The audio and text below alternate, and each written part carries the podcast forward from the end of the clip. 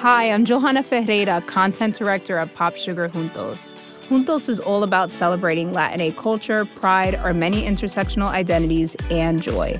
Thanks to support from Prime, there's so much to get into over at Juntos this month. From conversations with the Latinx minds behind our favorite new movies and resurrected TV shows, to thoughtful celebrity commentary and exclusive interviews with some of the biggest Latin music artists today. And it doesn't stop there. Get more of the music, movies, and shopping you love on Prime. Whatever you're into, it's on Prime. Visit amazon.com slash prime to get more of whatever you're into from streaming to shopping. And get all of our latest coverage at popsugar.com slash juntos. Con amor, Johanna. Frankenstein, or The Modern Prometheus, by Mary Shelley. Letter 1. To Mrs. Saville, England, St. Petersburg, December 11th. You will rejoice to hear that no disaster has accompanied the commencement of an enterprise which you have regarded with such evil forebodings. I arrived here yesterday and my first task is to assure my dear sister of my welfare and increasing confidence in the success of my undertaking. I am already far north of London, and as I walk in the streets of Petersburg, I feel a cold northern breeze play upon my cheeks, which braces my nerves and fills me with delight. Do you understand this feeling? This breeze, which has traveled from the regions towards which I am advancing, gives me a foretaste of those icy climes.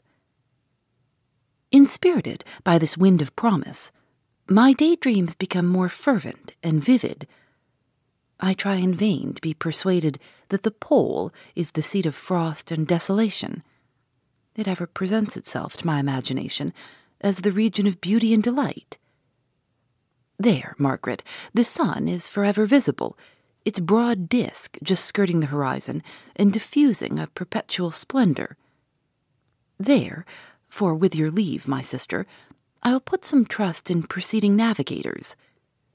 There, snow and frost are banished, and sailing over a calm sea, we may be wafted to a land surpassing in wonders and in beauty every region hitherto discovered on the habitable globe. Its productions and features may be without example, as the phenomena of the heavenly bodies undoubtedly are in those undiscovered solitudes. What may not be expected in a country of eternal light? I may there discover the wondrous power which attracts the needle and may regulate a thousand celestial observations that require only this voyage to render their seeming eccentricities consistent forever. I shall satiate my ardent curiosity with the sight of a part of the world never before visited, and may tread a land never before imprinted by the foot of man. These are my enticements, and they are sufficient to conquer all fear of danger or death, and to induce me to commence this laborious voyage with the joy a child feels when he embarks in a little boat with his holiday mates on an expedition of discovery up his native river. But supposing all these conjectures to be false, you cannot contest the inestimable benefit which I shall confer on all mankind, to the last generation, by discovering a passage near the pole to those countries, to reach which at present so many months are requisite, or by ascertaining the secret of the magnet, which, if at all possible, can only be effected by an undertaking such as mine. These reflections have dispelled the agitation with which I began my letter, and I feel my heart glow with an enthusiasm which elevates me to heaven, for nothing contributes so much to tranquilize the mind as a steady purpose, a point on which the soul may fix its intellectual eye. This expedition has been the favorite dream of my early years. I have read with ardor the accounts of the various voyages which have been made in the prospect of arriving at the North Pacific Ocean through the seas which surround the pole. You may remember that a history of all the voyages made for purposes of discovery composed the whole of our good Uncle Thomas's library. My education was neglected, yet I was passionately fond of reading. These volumes were my study day and night and my familiarity with them increased that regret which I had felt as a child on learning that my father's dying injunction had forbidden my uncle to allow me to embark in a seafaring life. These visions faded when I perused for the first time those poets whose effusions entranced my soul and lifted it to heaven. I also became a poet, and for one year lived in a paradise of my own creation. I imagined that I also might obtain a niche in the temple where the names of Homer and Shakespeare are consecrated. You are well acquainted with my failure, and how heavily I bore the disappointment. But just at that time, I inherited the fortune of my cousin, and my thoughts were turned into the channel of their earlier bent. Six years have passed since I resolved on my present undertaking. I can even now remember the hour from which I dedicated myself to this great enterprise. I commenced by inuring my body to hardship. I accompanied the whale fishers on several expeditions to the North Sea. I voluntarily endured cold, famine, thirst, and want of sleep. I often worked harder than the common sailors during the day, and devoted my nights to the study of mathematics, the theory of medicine, and those branches of physical science from which a naval adventurer might derive the greatest practical advantage. Twice I actually hired myself as an undermate in a Greenland whaler, and acquitted myself to admiration. I must own I felt a little proud when my captain offered me the second dignity in the vessel, and entreated me to remain with the greatest earnestness. So valuable did he consider my services. And now, dear Margaret, do I not deserve to accomplish some great purpose? My life might have been passed in ease and luxury, but I preferred glory to every enticement that wealth placed in my path. Oh, that some encouraging voice would answer in the affirmative. My courage and my resolution is firm, but my hopes fluctuate, and my spirits are often depressed. I am about to proceed on a long and difficult voyage, the emergencies of which will demand all my fortitude. I am required not only to raise the spirits of others, but sometimes to sustain my own when theirs are failing. This is the most favorable period for traveling in Russia. They fly quickly over the snow in their sledges. The motion is pleasant, and in my opinion, far more agreeable than that of an English stagecoach. The cold is not excessive if you are wrapped in furs, a dress which I have already adopted, for there is a great difference between walking the deck and remaining seated, motionless, for hours, when no exercise prevents the blood from actually freezing in your veins. I have no ambition to lose my life on the post road between St. Petersburg and Archangel. I shall depart for the latter town in a fortnight or three weeks and my intention is to hire a ship there, which can easily be done by paying the insurance for the owner, and to engage as many sailors as I think necessary among those who are accustomed to the whale fishing. I do not intend to sail until the month of June. And when shall I return? Ah, dear sister, how can I answer this question? If I succeed, many, many months, perhaps years, will pass before you and I may meet. If I fail, you will see me again soon, or never. Farewell, my dear, excellent Margaret. Heaven shower down blessings on you, and save me that I may again and again testify my gratitude for all your love and kindness. Your affectionate brother, R. Walton. Letter 2 to Mrs. Saville, England. Archangel, 28th March.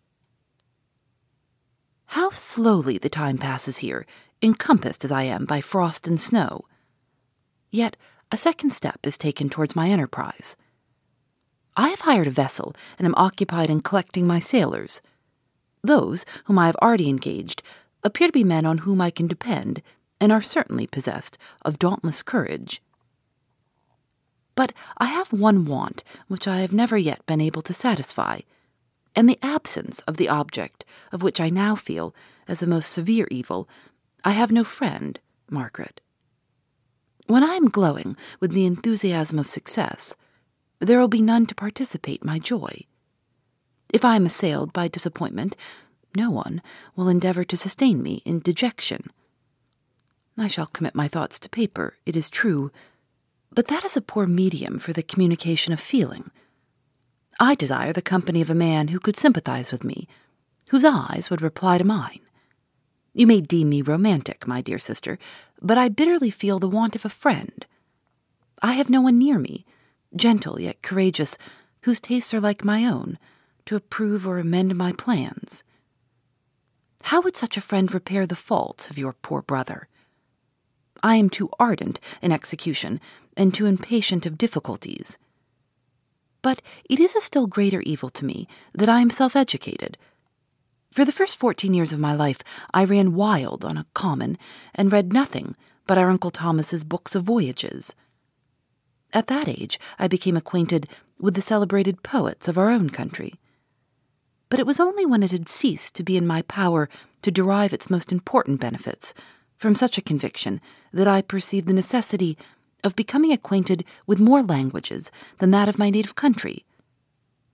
Now I am twenty eight, and am in reality more illiterate than many schoolboys of fifteen. It is true that I have thought more, and that my daydreams are more extended and magnificent, but they want, as the painters call it, keeping.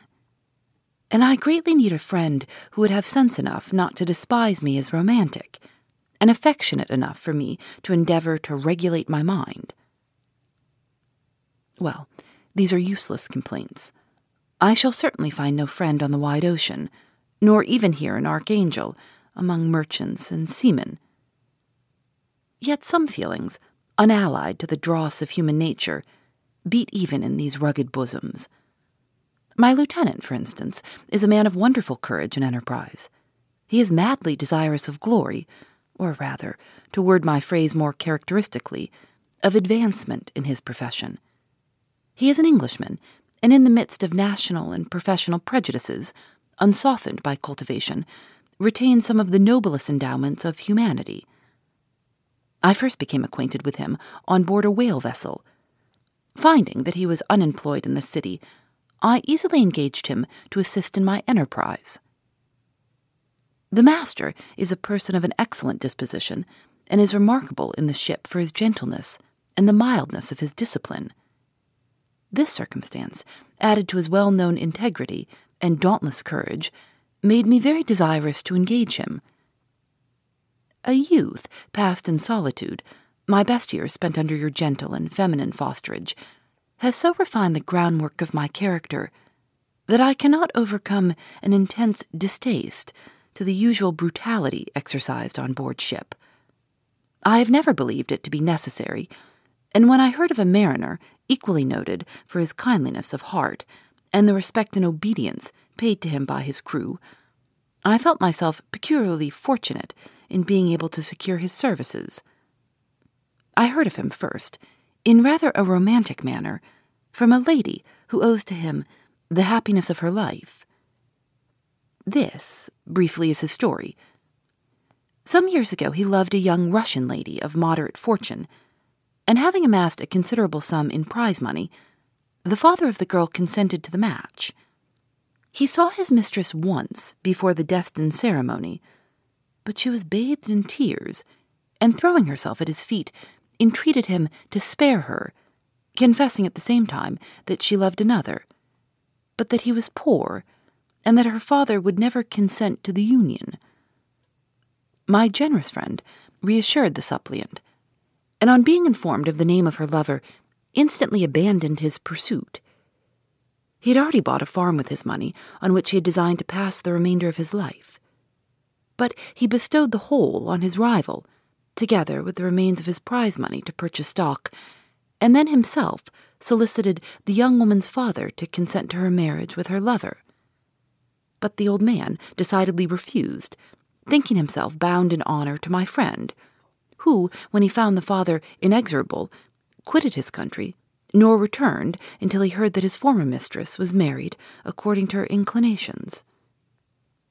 What a noble fellow, you will exclaim. He is so, But then he is wholly uneducated, and a kind of ignorant carelessness attends him, which, while it renders his conduct the more astonishing, detracts from the interest and sympathy which otherwise he would command. Yet do not suppose, because I complain a little, or because I can conceive a consolation for my toils, which I may never know, that I am wavering in my resolutions. Those are as fixed as fate, and my voyage is only now delayed until the weather shall permit my embarkation. The winter has been dreadfully severe, but the spring promises well, and it is considered as a remarkably early season, so that perhaps I may sail sooner than I expected. I shall do nothing rashly. You know me sufficiently to confide in my prudence and considerateness whenever the safety of others is committed to my care. I cannot describe to you my sensations on the near prospect of my undertaking. It is impossible to communicate to you a conception of the trembling sensation, half pleasurable and half fearful, with which I am preparing to depart. I am going to unexplored regions, to the land of mist and snow, but I shall kill no albatross. Therefore, do not be alarmed for my safety, or if I should come back to you as worn and woeful as the ancient mariner. You will smile at my illusion, but I will disclose a secret. I have often attributed my attachment to, my passionate enthusiasm for, the dangerous mysteries of ocean to that production of the most imaginative of modern poets. There is something at work in my soul which I do not understand. I am practically industrious, painstaking, a workman to execute with perseverance and labor. But besides this, there is a love for the marvelous, a belief in the marvelous, intertwined in all my projects, which hurries me out of the common pathways of men, even to the wild sea and unvisited regions I am about to explore. But to return to dearer considerations. Shall I meet you again after having traversed immense seas and returned by the southern Cape of Africa or America? I dare not expect such success, yet I cannot bear to look on the reverse of the picture. Continue for the present to write to me by every opportunity. I may receive your letters on some occasions when I need them most to support my spirits. I love you very tenderly. Remember me with affection, should you never hear from me again. Your affectionate brother, Robert Walton. Letter 3 to Mrs. Saville, England, July 7th. My dear sister, I write a few lines in haste to say that I am safe and well advanced on my voyage. This letter will reach England by a merchantman now on its homeward voyage from Archangel more fortunate than I, who may not see my native land, perhaps for many years. I am, however, in good spirits. My men are bold and apparently firm of purpose, nor do the floating sheets of ice that continually pass us, indicating the dangers of the region towards which we are advancing, appear to dismay them. We have already reached a very high latitude, but it is the height of summer, and although not so warm as in England, the southern gales which blow us speedily towards those shores which I so ardently desire to attain breathe a degree of renovating warmth which I had not expected. No incidents have hitherto befallen us that would make a figure in a letter. One or two stiff gales and the springing of a leak are accidents which experienced navigators scarcely remember to record. And I shall be well content if nothing worse happens to us during our voyage. Adieu, my dear Margaret. Be assured that for my own sake, as well as yours, I will not rashly encounter danger. I will be cool, persevering, and prudent. But success shall crown my endeavors. Wherefore not? Thus far I have gone, tracing a secure way over the pathless seas, the very stars themselves being witnesses and testimonies of my triumph. Why not still proceed over the untamed yet obedient element? What can stop the determined heart and resolved will of man? My swelling heart involuntarily pours itself out thus. But I must finish. Heaven bless my beloved sister. R.W. Phoebe Reads a Mystery is recorded in the studios of North Carolina Public Radio, WUNC.